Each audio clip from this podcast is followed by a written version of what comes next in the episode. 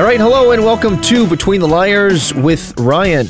Today we're going to be highlighting the crossover I did last week with Ken from the podcast Taboo Topic.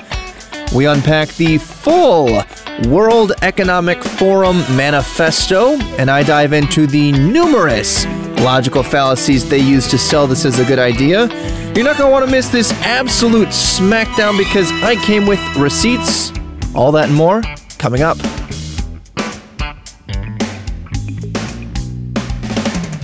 Welcome back to Taboo Topic. I am your host, Ken Drew, and I am now joined by my friend Ryan from Between the Liars for the. Actually, this is the first time since I started calling the Wednesday portions Hot Seat Edition. How are you, sir? I am doing excellent. How are you, Ken? I am doing pretty well. I'm doing pretty well. We got a very interesting conversation to have today tonight. I think, do. not you think? We really do.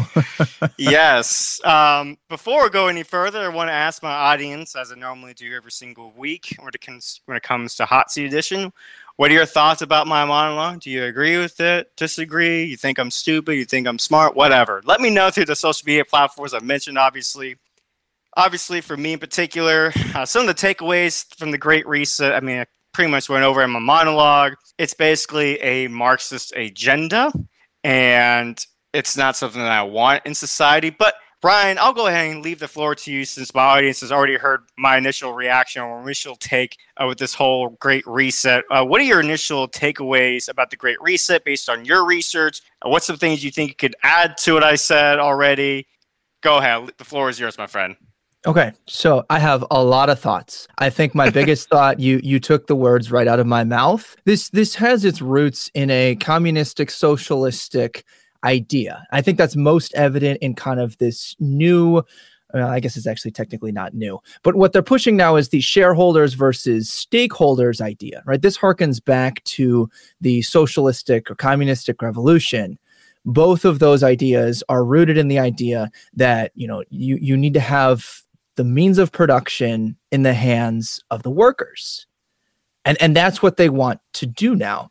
Um, I guess broad thoughts here politicians and the elites are always out for themselves. Like, I know that much is certain. Doesn't matter the society they're in, they're going to be after the power. That's right. That's a, that's a constant.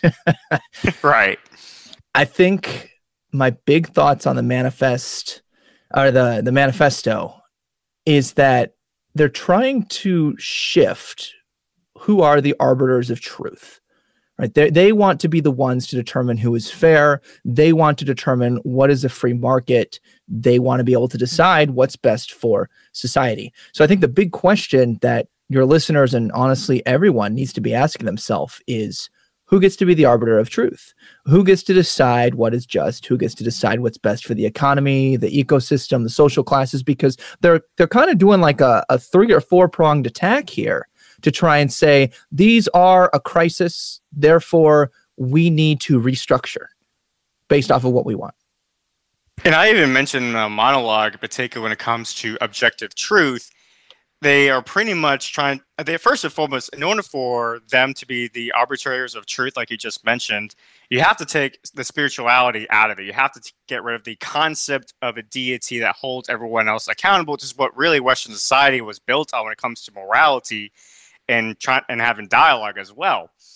And if you could convince that which it kind of parallels what karl marx believes about religion were which is like the opium of the masses and wanting people to trust the state for everything and rely on the state for everything all the way to the truth as the ultimate source of truth that's when you could convince people to go ahead and pretty much be, convince people to become sheep and brainless zombies servants for the state. What i got from the uh, manifesto and really the whole great reset uh, what should we call it the website. I mean, to me, one of the first thoughts I even had was, I can't believe this is publicly available information. Like they're just that upfront about it at this point. They're not even trying to hide it anymore. This is their agenda at this point. Did you find yeah. that interesting too? I did. I think that they're covering it with this Trojan horse guise of equity, right? When President Biden came into office, when he was campaigning, The Biden administration was campaigning on equity. And a lot of people might not have noticed this was a subtle shift from the word equality, right? If we have equality, it means there's equal opportunity. If we're talking about equity, we're talking about equal outcome. And there is not a society that ever has or will ever exist that is truly equitable, meaning when you divide based off of any social categories, whether it be gender, ethnicity, uh, th- there's there's no possible way that it will be 100% equitable. And they take this idea that we need to make it more equitable, and then they they basically say we can do whatever we want for the sake of equity. So I guess on the one hand, it's surprising me that that they're being this upfront. On the other hand, I think because they can cover it with this false front, this facade of we're doing this in the name of equity. I think that they can turn around and they can club you with you're a sexist, you're a racist, you're a homophobe, like anything that they are wanting to hit you with right now. You are an ist right? Racist, sexist, because right. you're not in favor of equity. And so they take this ideal and they say, if you don't like our methods, then you obviously disagree with equity which is is fallacious, right? But but that's what they're doing. So I think they've become emboldened because we've been eating that up. I mean, it's good. It's definitely a good words to get people's attention. It sounds great in theory. It does. um, one of the things as well that I found interesting when they were talking about the uh, capitalist, the three method, three systems of capitalism, I found it really ironic that they called state capitalism uh, by they refused to ref- call state capitalism for what it was, which was communism or socialism. like they, but they call it state capitalism, and they pretty much lumped capitalism all into this, all into one, as if capitalism is the evil root of the problems we have in society. And that's really part of the propaganda machine that we're seeing right now. And this is where really where one of the reasons why I brought you on this episode because there's only so much input I can give as someone who's not an academic. You are an academic, and my goodness, the last time you're on my show, you went off on critical race theory, and you went full academic nerd mode and everything like that. So there's only so much I can put this on a hot seat from a peasant point of view and everything like that, or student, whatever. This is where you chime in, Ryan. So the floor is yours. What do you? What are some logical fallacies? With everything you've researched and seen from the Great Reset from both the economic and societal standpoints. Go ahead, my friend. Okay. So let's start with I, I want to go back to the shareholder versus stakeholder that we were just talking about. And you'll notice that they're they're basically pointing to a problem in the system and assuming that if they change the system, they change the problem. That's not the case right? Because when you look at a socialistic or a communistic society, uh, let's just take poverty as an example, right? We can say there's X amount of people in the United States who are impoverished or who live below this specific poverty line. When you look at a at a socialistic or a communistic society, you don't see that getting better. In fact, capitalism is the best answer to raising people out of abject poverty. So for example, if we just look at China right now, they have a very large population that lives in abject poverty. The money is not benefiting people within the society. They do not have a free market that allows them to arise out of their social class that they're born into in the same way that we do in the United States. And so what they're doing is they're taking this idea that ah poverty exists and then they they commit this logical fallacy where they skip to the end and they say just because we've thrown thrown out these ideas, we don't have to test them, we don't have to demonstrate that they work. Instead, you just need to believe us that that's going to be the case. And this is a logical fallacy known as begging the question, which don't confuse that with when someone says, you know, this begs the question, right? So if they say this begs the question, that's completely different. Begging okay. the question means that I make a claim and I jump to a conclusion and I don't demonstrate the evidence that this will be the case. So, for example, like I just mentioned. They say poverty exists. Communism strives to make people equal, therefore, boom, we raise people out of poverty. And when you look at the way that communistic societies or even attempts at socialism go down, that's not the case. So they, they commit this logical fallacy saying, we're going to go ahead and raise people out of abject poverty when nowhere in the history of the world has communism or socialism demonstrated that it improves people's state of living. Okay. Here's another thing you, you you mentioned in the manifesto and they talk about how you know they, they want to give basically the uh, empower the workers. We want to make them uh, shareholders. The, the difference between or excuse me yeah shareholders. The difference between shareholders and stakeholders shareholders are going to be people like for a company in the United States, let's say, who have publicly traded stocks. They're the ones who have, they're on the board, or maybe they're the ones who hold the stock options. They're your shareholders. Stakeholders are the people who work within the business. So, for example, when I work at um, my school, I don't get any dividends or anything like that, but I have a vested interest in keeping my job, right? So that's kind of the difference that they have here. In the United States right now, you can own your own company. Anyone can start their own company. What you need, though, is you need an idea good enough that people will buy into it, that they'll support it, that they'll literally buy your product. And so, what the capitalistic society that we have, the free market, encourages is don't come up with stupid ideas because when they fail, when they fail, you go bankrupt. So, you are incentivized, if I want to start a business, to have a good idea, right? Would that be a fair statement? That would be a fair statement. Okay.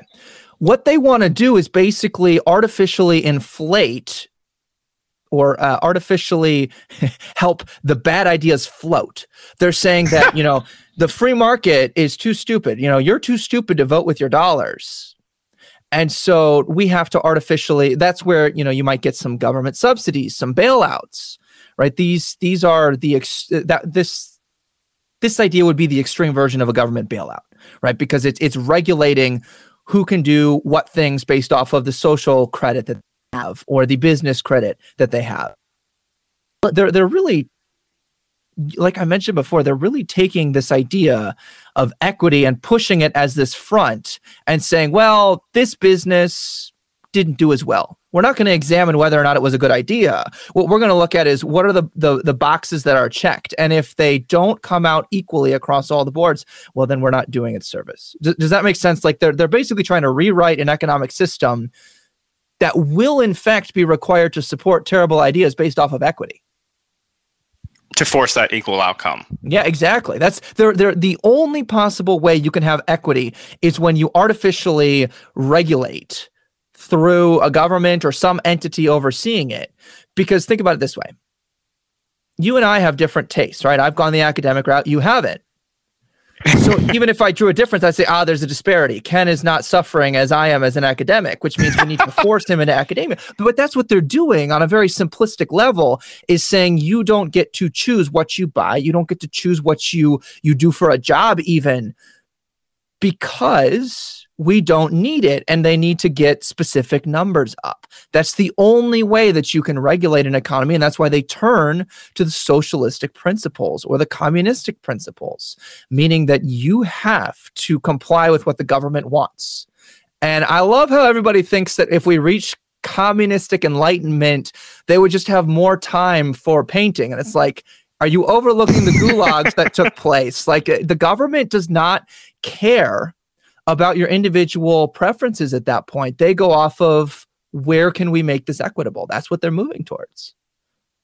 So, one of the things that I thought about when I was uh, doing my research and everything like that as well was essentially they paint like I kind of I actually alluded to this a moment ago too, where they pretty much paint capitalism as this broad stroke and point out all the flaws of capitalism into this one clump as if just because some people do not succeed in a capitalistic society, it must mean it's a failure of the entire system by itself. Yes. And that and because of that, we need to rewrite the entire system and blame capitalism to justify our reboot of society and economic policies. Well, and that's that's another great fallacious argument that comes about when you try to argue with a socialist or a, a communist. Like, for example, I love Chris. He's he's a great guy on the uh, alt left podcast. but every time I try to point out, look at the problems with socialism, the argument circles back to, well, that's not true socialism. Either ca- uh, capitalism was the death of it, or regulation was the death of it, or some evil, you know, jerk who forced their ideas too far is the problem. And then they say that's not true socialism. And then they basically want to have you believe that so long as we could just do things perfectly, boom, we get utopia. And, and that's just, but then they look at capitalism and, like you mentioned, they say, oh, well, one instance of capitalistic injustice or one instance of capitalistic failure or the fact that this business failed under a capitalistic society means we throw out all of capitalism. And it's logically inconsistent. One of the things I noticed when I was reading the manifesto, and this is one of the reasons why I'm so glad brought you on the show, because if, if I just read off the manifesto itself, I could not dissect it the way you're able to. Um, but what, like, if you read off the manifesto, at least to the average person, at least when you look at the manifesto by itself, it's not going to look that bad. In theory, right. some of these ideas are good. Like they, when they bring up anti-corruption, like yep. who's, of course, who's not going to be against? Who's going to be against corruption or you know fighting against corruption? Who's going to be against that? But that's one of the things that I think people like Klaus Schwab are relying on, is counting on, I should say, is for people like myself to not look more into it and actually look at the fallacies and reading be- read between the lines, if you will, to understand what they're really pushing for. Well, yeah, absolutely. And this is what the Democratic Party has been running on for years and years and years is they rely on the appeal to emotion, the appeal to pity, right? They they focus on who's the person who's suffering. Let's elevate them and say this is the picture of everything that's wrong with whatever they're talking about, right? Whether it's capitalism or whether it's a, a, a Republican run country, like whatever they're trying to point out as flawed at that time, that's what they elevate. And they don't really let their voters think about what are the consequences. Because, of course, like you mentioned, Ken, who's not going to be against corruption? The question every person needs to ask themselves is on a functional, consequentialistic, or like, what are the consequences? What's the practical application and enforcement who's in charge? Again, this goes back to my first question. Who is the arbiter of truth? Who gets to decide what's corrupt, Ken? Because Congress sure as hell hasn't called themselves out for their corruption. That's on us. So right. if we're assuming that Congress is going to call out corruption or some esteemed elite world leader is going to call out corruption, well, then you're assuming that people get better as they get more power. And that's just historically and factually incorrect. So what are what are the other fallacies? I know you point. You said you point, you had nine fallacies found with this. So. Yeah, yeah, yeah. okay. Go ahead, man. So, on, the floor is yours. Like I said. all right. So, well, let's just start from the the nonsensical or the nonsense idea that communism and socialism assumes that the right government is what we need to reach utopia right like i just mentioned it's it's just a matter of time we just keep trying and trying and trying until we get the every right communist ever yes. every communist ever and you know it's incredibly arrogant. Jordan Peterson mentioned this. It's it's incredibly arrogant to assume that if you had been there, you would have been able to do it better. And that's just not correct. Um, it is not correct that you know when when you would have been there, you could have just done it better. You know, you wouldn't have killed 10 million people. I'm not saying that uh, someone who supports socialism or, or communism is not a good person. That's not my point here. My point is you are assuming that you can control a system that historically has been proven to not be controllable. And repeatedly, at, by the way. Look, what was that? repeatedly too. Yes, absolutely. And utopia literally means nowhere. It is not possible to achieve. And there's this semantic game that's being played by the left here. And I, you know what, I, I have not met someone who's on the right who's in favor of socialism or communism, but let's not be exclusive. So anyone okay. who's in favor of these two ideals, I have these conversations on a fundamental level, like even on our podcast, like when we had Chris on. And he agrees with me that our government is problematic. And where we disagree is I think that the government and the people who run it, aka the politicians, are the problem. And to me, it is it is fallacious to assume that as long as you give them more power or more time, that they're going to fix the issues that we're pointing out. That's what communism and socialism assumes they put too much stock in the goodness of people, the altruism of people, and they overlook the practical application. And so then again, like I mentioned, the semantic game that's being played is well, when you point out a failure, that I agree that's bad, but that's not communism, that's not socialism. And it's impossible at that point to really point out the issues because they move the target every single so, time. I would also venture to say one of the flaws of the Karl Marx perspective or worldview is they don't take it into consideration of people's free will either. You're exactly right. The, the same is true for equity. They don't take into account people's free will. I mean, you and I had a whole discussion over uh, the the Protected Pay Act or whatever it was that Biden was talking about, which was talking about for the gender inequality. Yeah, and they don't account for human choice. But anyway, go listen to that episode if you want to have the full discussion because I'm not going to derail us here. but everything that we've talked about, whether it be poverty, climate change, social inequality, those are made worse under communism and socialism. They just change what those look like. So, for example, let's talk about China. When you have a communistic government, you have a massive gap between more people actually, because you have the super ultra rich, the, the ruling class, and then you have the abject poor, right? Those who are in abject poverty. There are fewer people in abject poverty in the United States under a capitalistic society than there are in China. And I understand that there's more people in China. But even when you look at it by a per capita or like an equal population, it is the system that is causing that. And we need to understand that's the case. Go ahead. I was going to say, you also have to take it to, into consideration. Can't speak English all of a sudden, but you have to also take into consideration that China, they're only going to present what they want the world to know. And so they may present the world, they may only show like cities like Beijing and Hong Kong, like, oh, look, we're doing so great now. But they're not going to talk about the west side of China where the majority of people are still living in poverty as well. It's something to take into consideration, I think. Right. Now, another fallacy is called the post hoc fallacy, which is short for it's Latin, so bear with me. Post hoc ergo propter hoc, which means in English that basically means because it it follows, it is caused by, right? So, for example, what they're saying here and why it's fallacious is poverty after the capitalistic system, therefore it is caused by the capitalistic system do you see the problem there? Like that that that does not make sense. yeah, we kind of touched on that just a moment ago. Yeah, we just right. touched on that moment ago too. Right. Now, again, uh, just to put a, a, a, logical fallacy title on what we also talked about a second ago, they rely on the appeal to authority, which basically relies on calling someone an expert and then therefore we should believe them, or we call someone an expert, therefore we must follow whatever they say, right? So President Biden is in office. He was put into office by the people. Therefore, he represents the will of the people, and so we must agree with everything he says. That's not the case, right? That doesn't make sense. You're relying on the authority. exactly.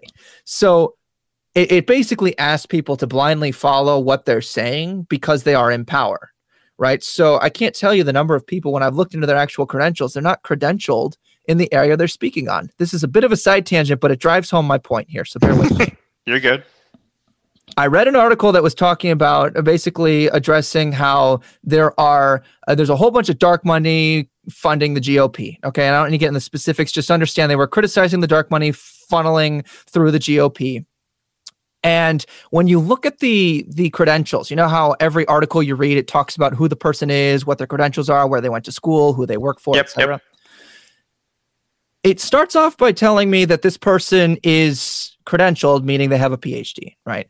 And then when I look at what their PhD was in, it wasn't in statistics, it wasn't in politics, it was in history. It was like in like art history. I'm like, just because you have a doctor or a doctorate in this case doesn't mean you are an expert in the field you're speaking on. And yet they are held up as number one, working for a major news source, and number two, having a PhD. That does not qualify you to speak in the area that you're speaking on. And to say that that's the case is, again, an appeal to authority. So when they look at who are the politicians, who are the world speakers, if their credentials don't line up, that means they're not an expert. And yet we are expected to believe them purely for the case of they have the power. Does that make sense? Like, I'm not saying that experts who are credentialed in that field should not be listened to. That's not what I'm saying at all. Even Dr. Fauci has a certain amount of medical understanding. Where it becomes fallacious is where you say every policy that they propose is flawless because they are credentialed. We make mistakes. And I'm speaking as someone who is is wrapping up their PhD program. I don't have all the answers. The number of people that you realize do not have all the answers, which is spoiler alert, all of them, uh, it becomes a bit terrifying. And that's not to say that, you know, in my field, which is it's power, um, and influence and organizational communication. I, I look at those areas. I'm going to be far more credentialed in that area than someone who's not. But I don't get to just say, I'm the expert, so listen, right? Even when I'm drawing a conclusion in a paper I'm writing, I have to make an inference. I have to give my opinion. And that is based off of my expertise, my history, my research, and my understanding of the subject. So, in theory, I'm very qualified for that. Just like in theory, Dr. Fauci should be, right? But when we're saying that policy or what do you recommend based off of what we have said, is where you start interjecting your opinion. And to just say that that is flawless because they have a credential is a fallacy. It really would explain why these uh, global elite, if you will, they come across as arrogant anytime someone questions them because they want to be viewed as the ultimate source of truth. And anyone who dares to question them is somehow inferior to them and really falls into the, I mean, really what Marxism relies on. It relies on the population to depend on the government or the state to go to them for all your needs, whether it's like your basic necessities, such as healthcare, which is something we talked about last week on your show, or even or two weeks ago now, or simple simply the truth. And anyone who questions the truth, no matter how flawed or flat out lie, false it is, um, you're in the wrong and you're a threat to their system, their uh, their narrative, which we'll get into the societal aspect as far as uh, the social credit system, which I'm curious to hear your thoughts about that as well. Not good. yeah, I'm sure you have a lot to say about that. But what other what other fallacies did you see with this manifesto in particular? All right, you want to point got, out? I think I've got two left, and I know that's not nine. I might have exaggerated a bit for an effect, but um, so going off of what you were just touching on, you have populum, which the people logical fallacy, which this can be broken down into two main areas where I see this using it. So number one, it's the patriotic approach, which basically uh, think about it. Yeah, um, and and ironically, Biden's been using this now, right? He went from groveling yep. on the campaign trail to if you don't support the bloated they call it the aid for Ukraine bill, but it, it had a million pet projects, and then just a, like ten percent of that was actual aid for them. And and then now In the argument, but I was gonna say, and also a little pay increase for themselves as well, twenty oh, percent. They got to beat that inflation they created. Come of course, on, yeah. But what they do then is they basically shut down dissent by saying, well, you're not patriotic if you don't support the garbage we just passed, right? Because they, they have this tiny little thing that's supposed to be going towards freedom, or so they say. And they basically shut you down by saying, you're not for X group of people right? We talked about how they said you're not for uh, whatever intersectionality they want to mention, whether it be the intersection of race and gender or whether it be the intersection of race and sexual orientation. They say you don't, and then they say you don't support your country or your patriotism. You know, if the United States can't lead the way with the Green New Deal, well, then what good are we? Yeah, right, exactly. Failure.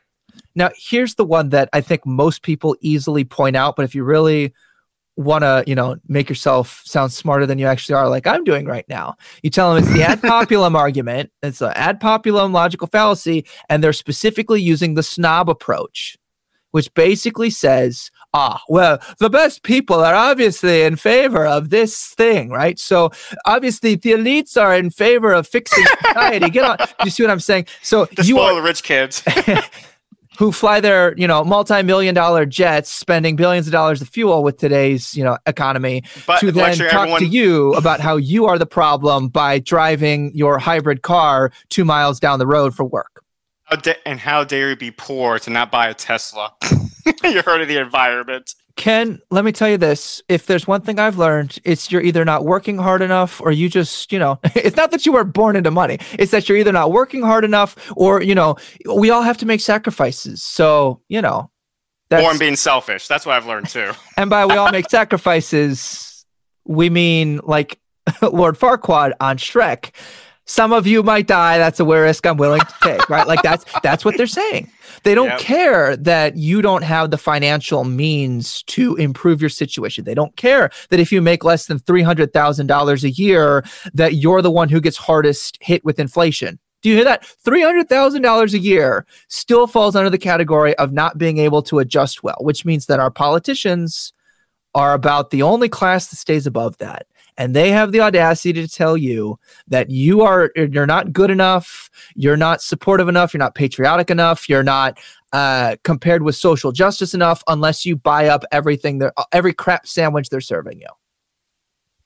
It really feeds into what i was saying in my monologue that in this system a karl marx's worldview those are the people who benefit the most from all of this. The little guy we're the ones that get squished squashed and we're the ones who least benefit and are the biggest losers in this Marxist, communist, socialist paradise that people keep calling it for the last I don't know how long. I guess another 20 more failed attempts we'll figure it out how great this system is. But it really feeds into though how this system in particular, even though the irony of it is they proclaim this is for the people, this is the working class system, it is far from the working class system. Well, you saw how the party of the left was the party of the workers and the blue collars until uh, what was it, Ottawa a few weeks ago? like they're in favor of the working class until the working class stands up against them. Yep, and we talked about that in the weekend review edition, which you guys can also tune in to listen to that episode where Ryan actually gets into critical race theory, what I mentioned earlier. Um, so, what other points you want to make before we kind of switch transition into the societal aspect of this great reset? Okay, so let's talk about the last fallacy that I saw, which is the straw man fallacy. So go back to if you were traumatized during your childhood, like I was watching The Wizard of Oz. It's not that bad. hey, I was I was terrified. Uh, I had nightmares for a very really? long time from the witch. Oh yes, dude. Anyway, uh, not the character I want to focus on. I want to talk about the scarecrow. Okay, because that's basically okay. what this this fallacy is. So you know how a, a scarecrow in a field, and they weigh a lot less. They're dumber, can't do as much. right. if you were to knock down a scarecrow, nobody would really think that's a whole big deal, right? And that's basically what they're doing here is they set up a weak version of your argument and then they try to defeat it and then they act like they've defeated your point. So the example I'll give you here, uh, as I was doing my research on this and looking into other people's opinions and podcasts on this, when people were publishing things that we're talking about how this is a conspiracy theory. Because have you heard the joke that goes, What's the difference between a conspiracy theory and truth? About six to 12 months. uh, I've heard of that one, yes. Okay. So a lot of these podcasts people were covering it back in like let's say like i don't know january december when people the elites were not talking about this in quite as specific of terms. And now they're talking about it. So the way that they're they're trying to shut down these things is they take some of the more fringe more of you know like real conspiracy theory ideas and then say because these are connected to the new world order or they're connected to the great reset then obviously it's it's fake. So two examples here. Number one remember how people said, you know, Bill Gates is injecting a microchip into your arm with this vaccine, right? Like, obviously, yep, that's, that. that's not true, right? Any logical person is not going to think that's the case. And then the other one is the wealthy are creating an elite apocalyptic bunker to survive the end of the world that they're going to create. Did you hear that one? I have not heard of that one. That's yeah. a new one. So if you ever watched American Horror Story, the one where like basically the rich were trying to get to this bunker to escape the end of the world, that's that's basically what this conspiracy theory said. So they shoot these two down, right? They're like, all right, obviously there's no substantiating those. So they shoot them down and they say that means the New World Order and the Great Reset don't exist. But that's not what you and I are talking about today. What we're talking about is things like the fact, you know, because they were they were saying things like that. So foremost, uh, this is publicly available information, so you can't right. call it conspiracy theory when it's actually on their website. So that's right knocked out. and and they were and they were saying something like, "Well, why would the elites do that? Because they have all of this money, and if they restructure to more equitable." then that cuts against their interest, right? So they're they're kind of throwing out those those side arguments that don't really clash with the well idea. they're also well they're also underestimating i keep making this argument on my episodes lately is you can't underestimate the level of depravity people will go through to seize and maintain power right and you know none of those arguments that i just mentioned negate the fact that politicians are looking to reset. Like Trudeau has said it, Biden has said it, you had Boris Johnson saying it. Like they're all using this language of build back better and they're all using this language of the great reset. And it doesn't mean, like I said a second ago, that, you know, the COVID vaccine was their attempt to try to take over the world. It does not mean that Bill Gates is trying to inject you. Like none of that. What I'm getting at here is we're moving to a deeper use of things like COVID passports and carbon taxes, where they want everything to be set up through a government regulation, right? So one of the the big debates has been what's the difference between you know getting the vaccine and having that versus requiring the vaccine. A lot of people who were not opposed to the vaccine oppose vaccine mandates.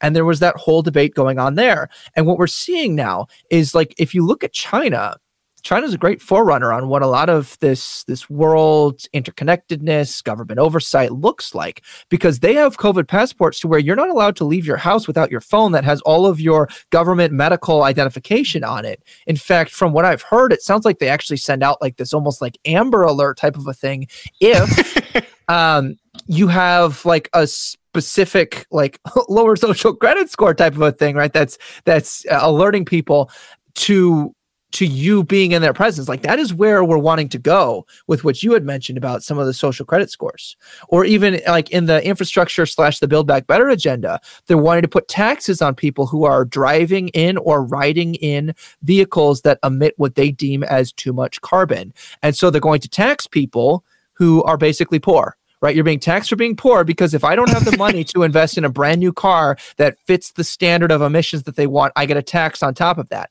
which continues the cycle of lower standard of living or poverty, depending We're on. living in a climate crisis, Ryan. Come on, we got a climate change crisis going on. Everyone has to make sacrifices, but the point here is the straw man that they're making is they're basically saying, ah, well, these three things that we've selected are obviously false. Therefore, when the government's talking about creating um, specific ways to sur- uh, to keep surveillance on the people, or they are creating ways to COVID passports, or whether it be um, through specific like social currencies, or whether they want to be able to track your banking system like they were doing in Canada. These are all the epitome of what these governmental leaders who are talking about the Great Reset want to get us to because it gives them more power never underestimate a politician's ability to take advantage of a crisis.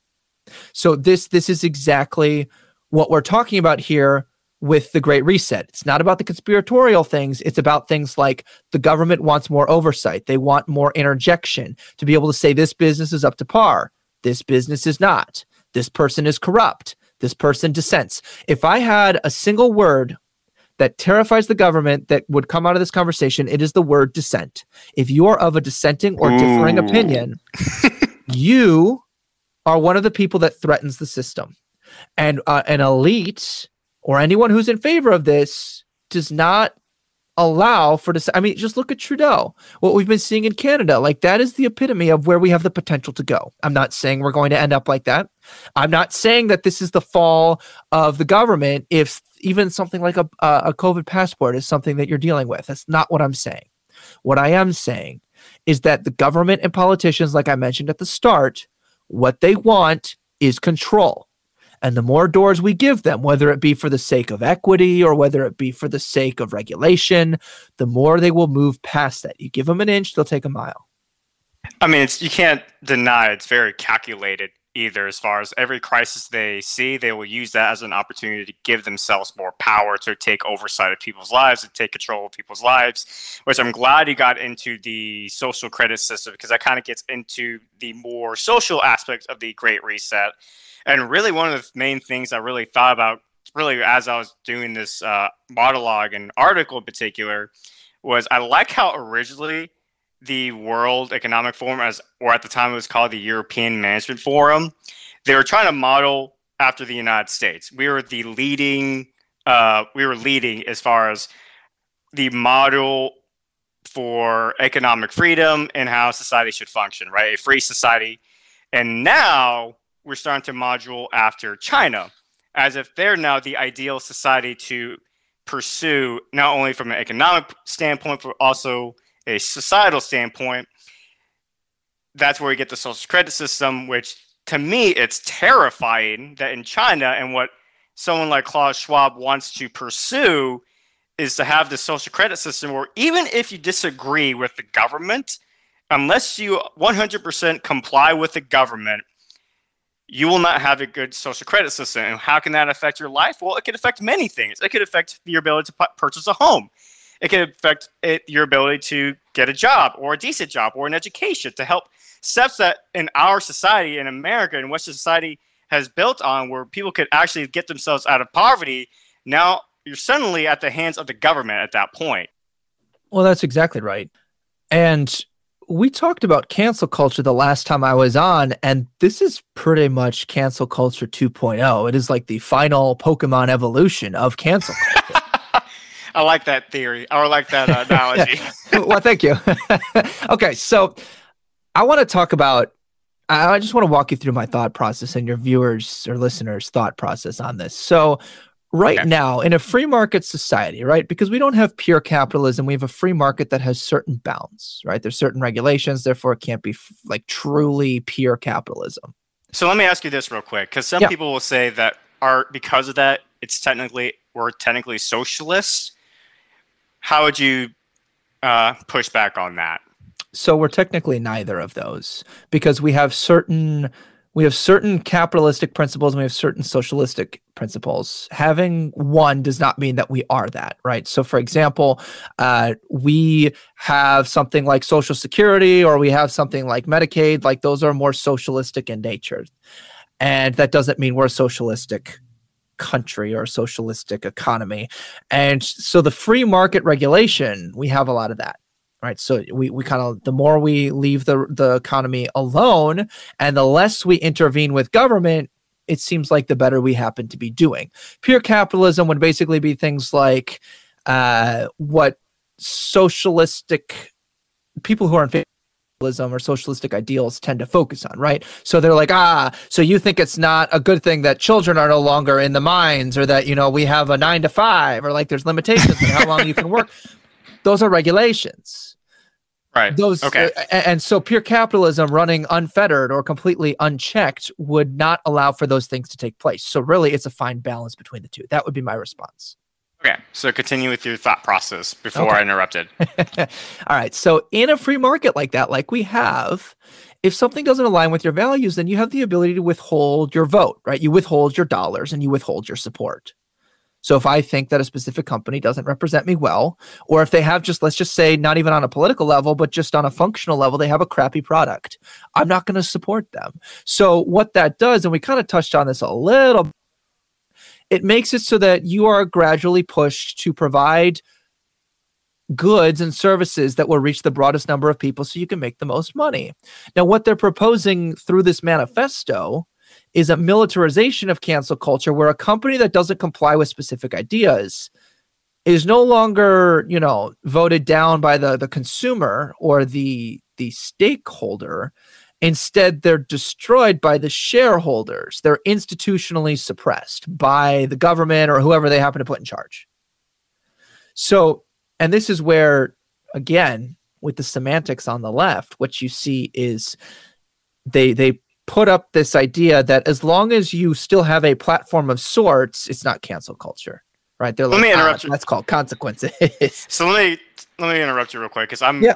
now I'm a little confused a little bit. So the stakeholder, what is your idea of a stakeholder? Because my understanding when I did my research, at least from the uh, WEF World Economic Forum, what I got out of it was basically a mix of the state capitalism, as they call it, and the shareholder capitalism and combined into one. That's what I felt was the stakeholder uh, capitalism was. So, what do you mean by stakeholder? What's your idea of stakeholder? Okay, so I suppose that I'm then talking more from a business perspective rather than from that. And it really depends on who you're asking because people use these terms interchangeably. So, okay. what I mean by a stakeholder is going like in a business, like I mentioned before, the stakeholders are the people who work there, and the shareholders are the ones who are like either the CEO or the board members or the people who, who hold stock. Is okay, I, I got it. That's, yeah. So, if we're talking about in a capitalistic society, if I'm working, I would usually be classified more as a stakeholder than a shareholder. If I own the business and I have a vested interest in that way, like a higher stake, then I'm going to be a shareholder. Okay, that makes a lot more sense than my original understanding. Thank you. I'm gonna guess that that's not quite as applicable here then, and that what you were talking about makes more sense from the the WEF then. So let's let's go forward with both of those, and I'll be more clear now which one I'm referring to. So, okay, uh, thank you for that. So, what they're talking about is taking the capitalistic principle of voting with your dollar and making it so that you now cannot vote, right? So this company failed to meet X standard of carbon emissions or X standard of racial justice, or you as an employee dissented against this government's opinion and therefore you cannot work there, right? So they're, they're making it so that these companies cannot exist. And the reason they do that is because they're more popular. Like, why would they have a reason to shut these down unless they weren't being shut down automatically within the society? And the way they get around that is they say something like, these ideas are too dangerous. Does this sound familiar to you, Ken? These this misinformation what? cannot no. be a threat to democracy. so yeah, exactly. You're you're a threat to democracy, and what that says is the people in power are telling you you are too stupid to understand when something is a threat. You are too stupid to understand when someone is cutting against your interest. See also Democrats in the election, right? You are targeting minorities. You are too stupid as a voter to notice when you could be doing better, right? And let me ask you this How has that worked out since Biden's been in office? Because we've had some of the heaviest government regulation and government intervention on everything that we've talked about here, whether it be carbon emissions and things like removing the ability to do fracking on government federal land, uh, whether they are adding extra taxes to things to disincentivize you. No, no, no, no. It's are... Russia's fault. It's Russia's fault. exactly. And so the great spin there is that they are doing what they're talking about now and it's not working and they're blaming Russia. Or they say, well, we just, we're doing it halfway here. You still got. It's never know, their fault, no. is the point, though. And that's a politician. That is the life of a politician. It is never their fault. And so, and when the GOP does it, I will call them out on that too. But the problem is that for those wondering why I'm not criticizing them, they're not the ones in power. And for the people who are listening to this who might happen to lean more left, I don't know how many on your your audience do that, Ken. uh, I don't know either. but think of it this way: they are they are trying to say that we have a a democratic and the small d or the the capital d the the democrats right? So the party. Okay. The, the democrats are in charge of the house the senate and the presidency. That means that they have the ability to pass the legislation and sign it under review and as long as it doesn't violate the constitution it's not going to be struck down by the supreme court. So why are we not getting these laws that they want it's because they're either unpopular or they are actually the systems that they're claiming are oppressing people and they're just trying to distract you by saying, well, really, it's X, Y, or Z that's preventing you from becoming the best version of you that you could possibly be and they need to be able to suppress dissent. Again, cancel culture boils down to you have a dissenting opinion. It's not enough that it's the minority, it actually needs to be completely squashed because your existence is a threat to my existence. And they pit people against each other. You can apply this to politics, you can apply this to their arguments. And by them, I mean like Jen Psaki and the Biden administration and the current Democrats who are in office, who are in favor of these things, they say that this is the threat. It is not enough that you have a different opinion that exists. Like it's not enough that they've won the majority. You cannot exist. That's what they're saying. And so the the new culture they're trying to usher in because of this crisis is they are trying to say that we really need to take this opportunity to completely squash all dissent because you all are too stupid to understand this is a threat. That's that is in a nutshell. I was gonna say, didn't the Surgeon saying. General recently say like they, they're gonna start collecting data on anyone who's had dissenting voices or spreading misinformation on COVID, something along those lines? That sounds like something that was said. I, I think, could not I think, tell you for no, sure. I'm pretty sure I sent that to you, didn't I? Probably. I, I would have to to go back and look to speak with certainty. Let me put it this way: it would not surprise me if that was the case. That sounds about right. Sounds about right, at least with this administration. uh, so this actually brings up a really interesting concept that I learned about listening to some of the the ideas surrounding this topic. And it is the Hegelian dialectic. Have you heard of that? You know, I have not. okay.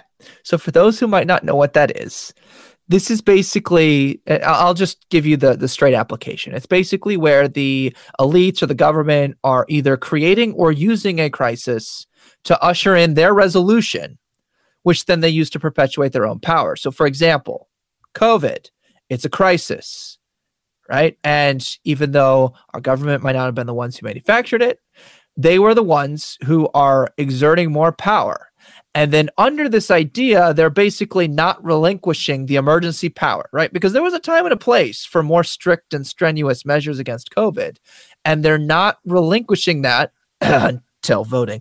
Uh, but anyway, that's that's besides the point.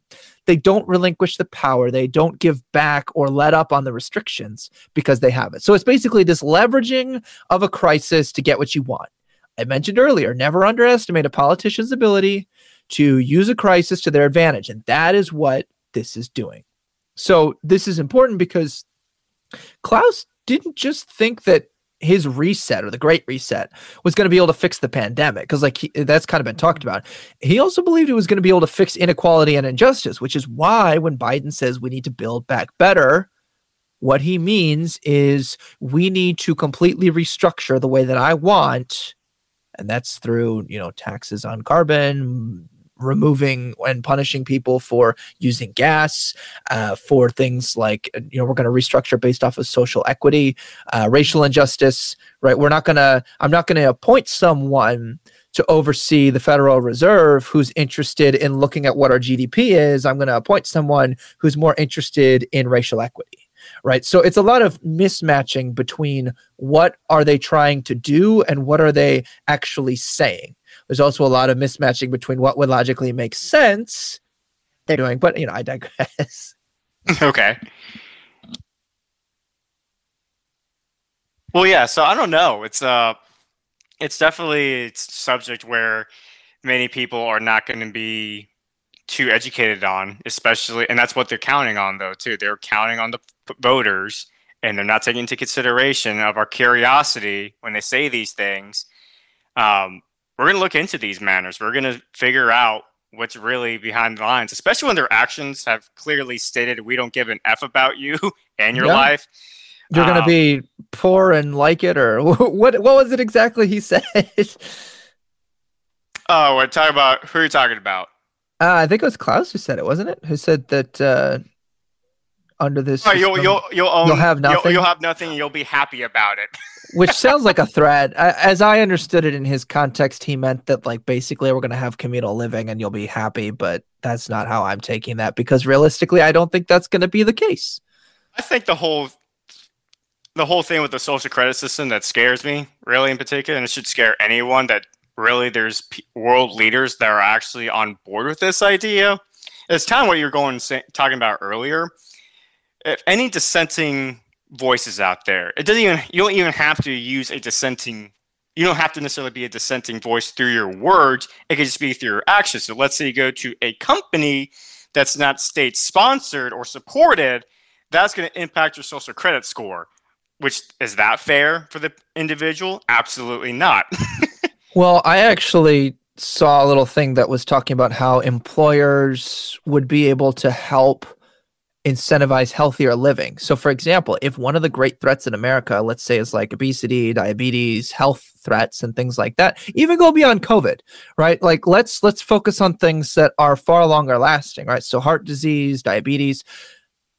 Do you want your employer to be able to allocate specific amounts of dollars for junk and health food? Like, do you want them? Because that's one of the things that was actually mentioned. I don't remember who mentioned it, if it was a government entity, a company, or just people who are saying this would be a good idea. But theoretically, if this gets implemented the way that they're talking about, what could happen is an employer will give you your paycheck, but you, under the new system that is completely online, right? The whole financial transaction system that's tracked online, like you were just touching on, they get to track not just where you spend your stuff, but what you spend it on. Ah, Ryan bought, you know, nine candy bars this week. He must be depressed, and therefore, you know, we're not going to let him buy that many because he doesn't know what's good for his own health. Do you see how this, in practice, now takes away your choice to do things? Absolutely, and I guess we got for your guess, good. Yes, and I think it kind of boils down to uh, who is going to be your ultimate source of truth and if you're someone who believes in a deity, or at least, as Jordan Peterson uh, puts it, uh, likes lives his life as if God exists, um, then you're not going to be reluctant to give that freedom or power to the state in particular. Now, I think you and I can agree that this agenda is pretty dangerous. I'll go ahead and let you explain further upon if you have any anything to add as far as why do you think this whole agenda is dangerous? As far as how serious we should take it, we'll get into that in just a second. But as far as the agenda by itself, why is it dangerous, do you think? It's dangerous because this is a fascist, globalistic power grab. And the reason I say it's fascist is because it weds government and power. It gives them more power. Um, I mean, think Chancellor Palpatine level of power that is allowing either a single entity or a conglomerate of elites, whether it be politicians or people who have money, it just depends on who we're talking about in that specific moment. It allows them to make these decisions and it allows them to make these decisions and say one thing, but they're not even held to their own account. So let me just give you the actual definition of fascism here. And it starts by saying it's an alt right type of a thing, but what you need to understand here is that fascism is not unique to the right. In fact, Hitler was starting as the the the socialist party. He was actually considered a leftist. Exactly. Now, here's what people. This is just a fun side tangent that you get for having Ryan on. All right. Political theory is less of a spectrum and it's more of a horseshoe. I know, like even I'm going to talk about it in a spectrum, but Think of a horseshoe where the ends come closer together. The further left and the further right we go, the closer those ideas come together. Even Stalin and Hitler would be two great examples of that, right? So you've got one that was considered to be more on the left and one right, depending on how you use this. But they were very close because Hitler wanted ultimate government power to be the arbiter of truth as the what people claimed was the benevolent dictator, right? He's a kind, altruistic individual, charismatic, and he gets to pick the. Stalin wanted the power to go to the people, and then he wanted it to go to himself, right? So they used very similar tactics. They had very similar results. Both of them end in the impoverishment of their countries eventually, even though under Hitler, Germany actually had a great recovery coming out of World War One when they were decimated right? You you see that these ideas are very close together. Now back to my point. Good. I would have okay. So I guess I'll add on to your tangent here, because uh, people like to view Hitler as a right winger, like you said a moment ago, and that fascism and communism are on different spectrums, which they are to an extent, but they still stem from the same tree. They're both derived and their influencers derived from Karl Marx. Another point I want to add, like they're both they both were Marxists. They just had different interpretations of Karl Marx's work, and they kind of created. Well, actually, take it back. Hitler did. Uh, Stalin was like the first pure communist country in the 20th century that was put in place at the time, but uh, Hitler was still a Marxist. Yeah, and that's even mirrored actually in the third person, Mussolini, right, the dictator of Italy, because that's he's honestly probably the one who really popularized the idea of fascism. Like, because uh, Hitler was obviously more down the Nazi path, Stalin is more down the communist path. They all have a certain level of fascism, which is defined as dictatorial power, forcible suppression of opposition, and strong regimentation of society and the economy. Does that sound like a fair assessment of what they're trying to do here? That would be a fair a fair assessment, except at that time they were using nationalism as a guise for their agenda. This time it's under the name of globalism. And that's why I said this is a fascist globalist power. Because they actually, the whole idea here is almost like they're transcending the concept of borders. They're making us more interdependent on one another. And they are the, the new elites are actually like the the elitist of the elites those people are going to be the ones who are at the top of this international globalistic whether it be economy or regiment or you know whatever it comes out as that's what they're going to be now as the new elites and so what i think we're seeing here is people who want more power are going to buy into this right? Again, going back to Bill Gates, like Bill Gates funneled a lot of money into helping with the vaccine, and that's done a lot of good for a lot of people. Why is it that Bill Gates and TikTokers are the spokespeople for the vaccine, and we're expected to think that they're the arbiters of truth, that they understand this at their credential? They're not. Bill Gates invested his money. He's not a scientist. So let's give credit where credit's due, but let's draw that line, like I mentioned earlier. So again, this agenda is dangerous because they're attempting to restructure the world economy and government system as a united world order at the behest of the elites and the ruling class. You, and, and you're seeing strong suppression of dissent from our political leaders, right? Trudeau is suppressing dissent. Biden is not taking the same authoritarian measures because we haven't given him that power to do so yet. Yet, at yet, least yet. not directly either but he is using the social area to suppress dissent. You're a racist, you're a sexist, you're homophobic, you hate the poor if you oppose these agendas. So he's still suppressing. He's just using a different tool that he's got right now. I would agree with that. As far as why I think it's dangerous, I mean, when has communism ever worked out for anybody, especially nonetheless a national level? Now, capitalism has lifted more people out of poverty versus a Marxist society, uh, more people have died than any other government system in world history, period. And so it terrifies me to live in a society where we're basically equally poor. That's one of the jokes about capitalists make with communists, at least with capitalists. You know, we have the opportunity to get out of that situation where, you know, yeah, we have a few poor people here and there, and we have like, or in a certain percentage of people being poor. However, at least we're not all equally poor. And then you have your elite, if you will. And then when it comes to the societal aspect, I am a believer in free speech. So my show and your show too, probably, we would be deemed untrustworthy by the United States government if the Great Reset and the social credit system were to take in place. And really, if you are someone who values freedom of speech, critical thinking, this is that is also this would pretty much erode all of that with this reset, societal reset, especially. That's why I think it's dangerous because as soon as you take away critical thinking, then you, I mean, at that point, it gets, I feel like it's really hard to get people out of that mindset to rely on the government for truth, for basic necessities because they, they're not thinking. They're not, they don't realize there's other ways, other solutions to go about it. And anyone who does, they get squashed. Like you said, cancel culture uh, evolving the, the Pokemon cancel culture evolved to the government at that point. well, and again, this goes back to the logical fallacy of assuming that by giving the government more power and more reach and more ability to regulate, that we get an improved quality of life. You just hit the nail on the head. When did that ever happen with communism or socialism? Right? That it did not. And so, in fact, the quality of life was decreased. I mean, Stalin sent his people to be slaughtered um, during World War II. Literally, it was just a racking up of the bodies. That's that's what his tactic was for the most part. And, and also, go ahead. Sorry. Oh no, go ahead. I was just gonna say also another thing about every Marxist regime that I've noticed. I've noticed a pattern that a lot of them tend to have concentration camps too. I'm just saying that's I, so. Well, so if that were to implement on a global scale, like who would be who would fall under that?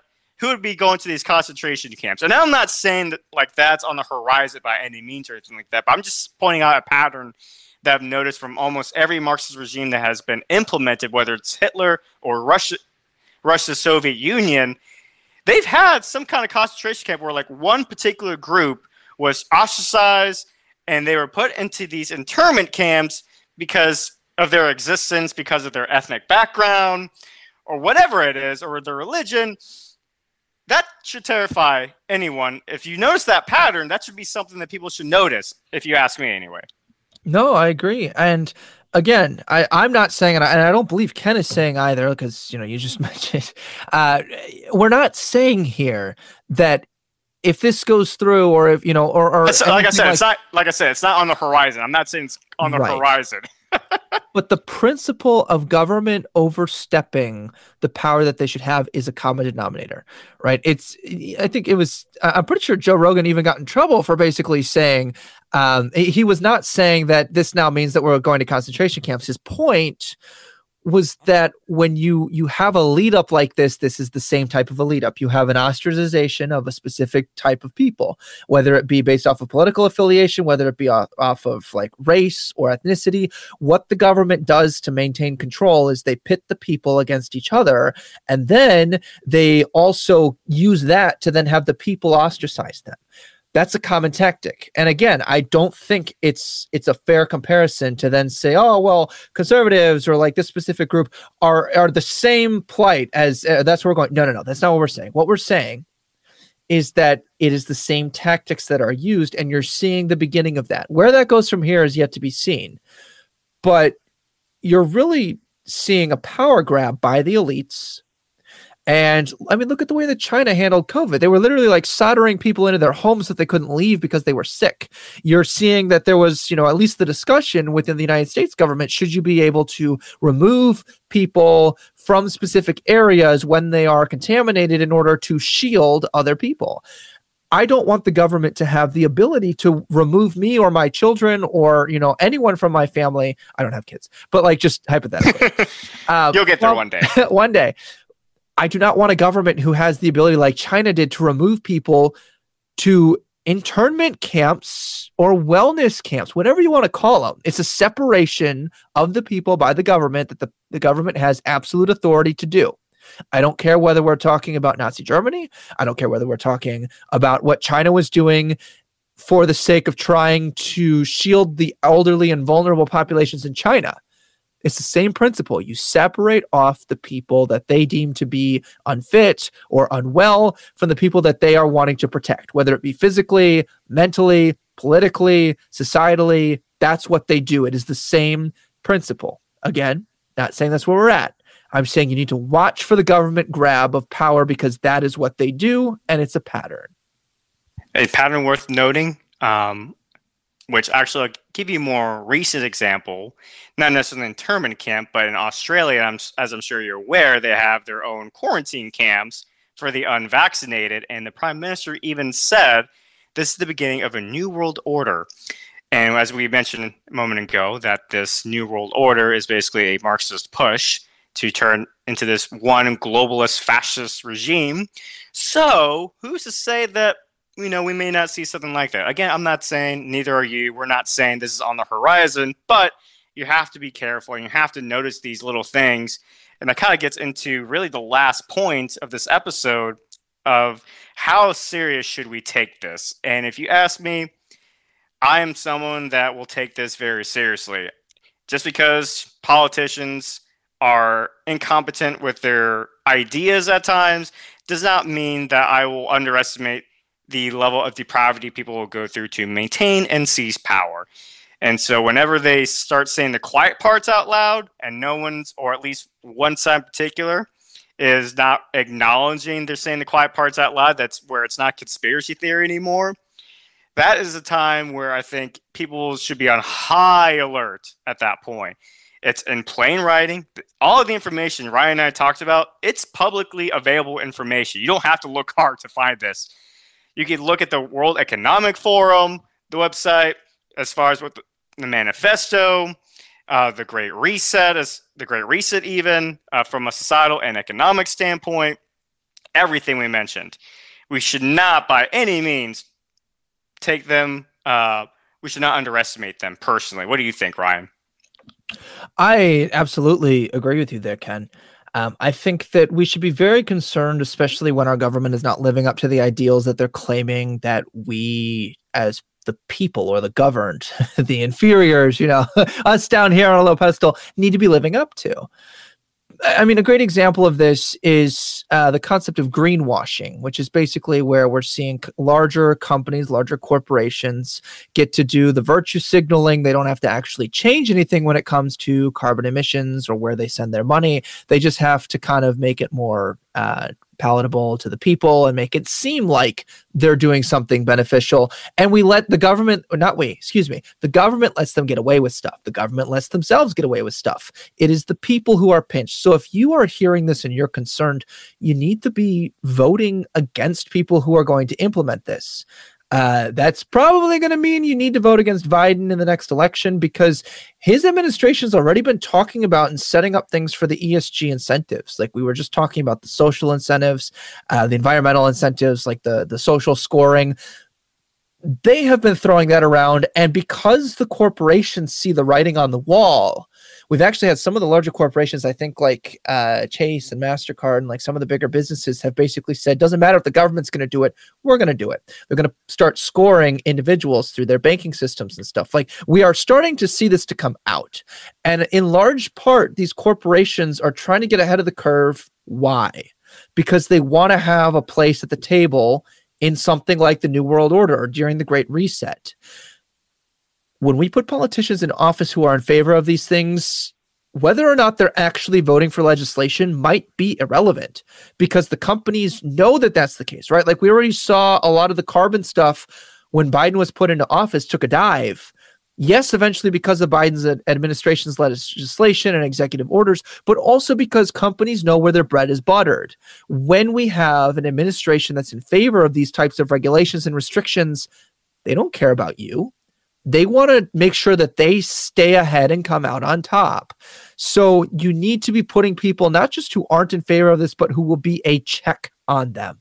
If we don't do that, then Ken, I agree with you. We need to be massively concerned. Um, not just this is some future distant thing, but because it is at our doorstep now, right now.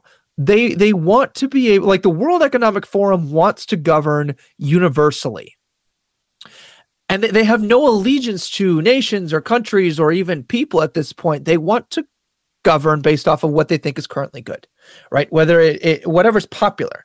Uh, like right now, what's popular is LGBTQ, BLM, feminists, but like they're not even loyal to that because once the people have power and are pushing against it or that shifts, they'll go against it. So it's really interesting people who are in favor of these groups or these organizations or these identities and they give the government the power. Well, the moment the government has the power, they don't care about you. They don't care about you now. They're just making you feel good, so they'll give you they'll you'll give them the power. have no use and, for them anymore. Exactly. And and it's this game. Give me the power, and then I'll make sure that you never get it back. I will not let a good crisis go to waste. And one thing I have to fabricate it. I mean, when it comes to, by the way, like my audience, like at least 20% now is Romanian.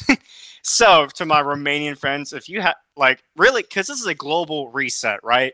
They're trying to create this global one government system in place. If you live in a government or you live in a country where you actually have free elections, vote for the person that's actually going to go against the Great Reset, that's going to protect your sovereignty as a nation, because they're trying to essentially erase the concept of national identity, what makes us unique from all the other countries, whether you're from Ukraine, whether you're from Russia, whether you're United States of America. And I just ironically happen to bring up the two uh, countries that are in a crisis right now that the global elites are using to push their agenda, aka 20% pay raise, Congress, United States. Anyways, uh, but it's one of those things where you, if you have that ability, that freedom right now, like you said, Ryan, it is at our doorstep. Like this is like we're at this is like the last stand. It seems like right now where the people have a choice. The people have the choice to either just go ahead and tuck their tail between their legs and you know cower their heads and just comply, try to get a spot at the table with the government, or or you can use your voice now. I think there's an old expression where it was like, I they went they first went after the Jews, but I, I didn't say anything because I wasn't a Jew. And then they went after uh, the local business owners, but I wasn't a local business owner, so I didn't say anything. And by the time they came after me, there was no one left to speak. It's one of those things where if you have the voice and you see these people knocking on the doorstep and threatening to take away your rights, not even threatening. In some cases, they're they're actually trying to take your rights away. And that's the one thing too. I think why we should take this seriously. It's not that this is theoretical at this point. Some in some instances, they're actually taking steps like Justin Trudeau to squash the dissenting voices to ensure their agenda can be uh, pursued and pushed. And at, at that point, if that's not enough, I don't know what will wake you up. I think there's a lot of people who are good hearted people who care about those who are of the minority, who hear the words equity and they take it at face value and think when I vote for someone who's talking about equity, what I'm really getting is a better world, not just for me, but for other people. And that's a logical conclusion to reach based off of the way politicians package it. What you need to understand, and what I talked about earlier, is that equity is inachievable. It is not possible to achieve without government intervention, which is why these go hand in hand. And it is why that is the tool to silence dissent that you are opposed to X, Y, or Z minority group because you're standing in the way of their safety, their happiness, whatever their their appeal is at that moment for that policy. When someone is standing on a platform of equity right now, what you need to understand is that if they had the power and they have the ability, they will usher in something like this because that's the final evolution, the final Pokemon the Pokemon reference. Of what they want. And that's why, under Biden's administration, which is claiming to be the most progressive since FDR, and why they're, you know, so focused on equity, that this is what we're seeing. It's not a coincidence. It's it's not a coincidence that they're using a crisis to usher in the new world order and restructure. I don't know about you, but I was perfectly happy under the last economy that we had. We had the lowest unemployment, we had the highest quality of life per capita, meaning when you actually take it by racial group or by ethnic group or even by sexual orientation, like all of them, we had the lowest unemployment and we had some of the highest standards of living for each of those. And that was achieved under a free market. One of the best things Trump did was he left everything the hell alone when it came to the economy for the most part. And that and that is why, in direct contrast, under the Biden administration, we're not seeing that because they're trying to restructure. If you left it alone, we actually would have probably gone back to where we were at. We would not have had such high levels of inflation. We would not have had such slow growth. We wouldn't have to be overcorrecting the way that we are. Putin and everything else aside, that would have been the case. And the economists who are worth their salt, who have talked about it, they're of the same opinion. It's not to say that you can't find other dissent out there, but you're probably going to find a lot more people who are interested in different types of equity, who are in favor of dismantling and restructuring the system in order to achieve that. So as long as you're you're you're voting in what you think you're voting in, then you know I, I can respect your opinion. I'll disagree, but I'll respect it. But if you're voting people like this in being misinformed, then we really have to pay attention to what's actually going on. Well, Ryan, I will say this, especially for that last question, because I think the first time I brought this up to you, didn't t- you're like, ah, they're a bunch of just like politicians. They don't re- they say a lot of things and empty promises, but they're not going to. It's not worth taking it seriously. Uh, much different tone than the first time I brought this up to you. So I'm glad I sparked evolution. the evolution, the Pokemon evolution of Ryan. The Ryan Pokemon, exactly. we went from ah, I don't really know much about it, but you know, not to take it too seriously. To no, we definitely should take this seriously. So I really appreciate you coming on the show tonight. It's been a fun conversation as usual. Um, is there any final thoughts you want to go ahead before we close this out for tonight? Yes, I've talked about logical fallacies. The biggest logical fallacy, in my opinion, that you can make is assuming that the government can fix your problems with more money, more power, or more time. It is a lie. They are playing you to get more of any of those things to do what they want. Don't give it to them. And that goes for all politicians because I've seen plenty of power grabs on all sides of the aisle. Make sure you don't commit that logical fallacy. All the other ones aside, and I'll leave it at that. well, my final thoughts is really going back to the spiritual aspect, because um, that's what I like to do on this part. Is uh, do not idolize politicians. Do not idolize the state to provide for you and provide for your basic needs. And the truth, go to God. Uh, God is the only constant in all of this. And as long as you keep our eyes on Him, by all means, we'll be able to see through all the fog they're trying to throw at us. So, with that said, folks, I'll be back, but you, y'all can say goodbye to my friend Ryan. Ryan, thanks again for coming on the show for your academic perspectives on this and the evolution of Ryan Pokemon.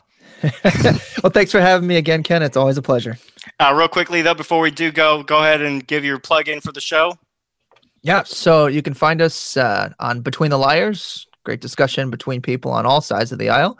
Actually, I think you'll be able to catch Ken on there this week. So check us out. Uh, we are on Facebook, we are on YouTube, we are on Instagram, and even on TikTok. Just look for at Between the Liars if you want a more balanced conversation where Ken and I aren't tilting the scales in our favor. All right, folks, stay tuned. We'll be back after this short break. Well, this was a really enjoyable conversation. I had an absolute blast recording. A huge thank you to Ken for having me on his show. I have linked his podcast and social medias in the description of this episode, so be sure to go and check him out. And remember that you can find uh, Between the Liars on Spotify, Apple, YouTube, Twitch, and Google Podcasts. Follow us on our social medias to stay updated. And if you enjoy this show, give us a five star review, share us with your friends, help us hack that algorithm. Sure you find yourself somewhere between the liars. Goodbye for now.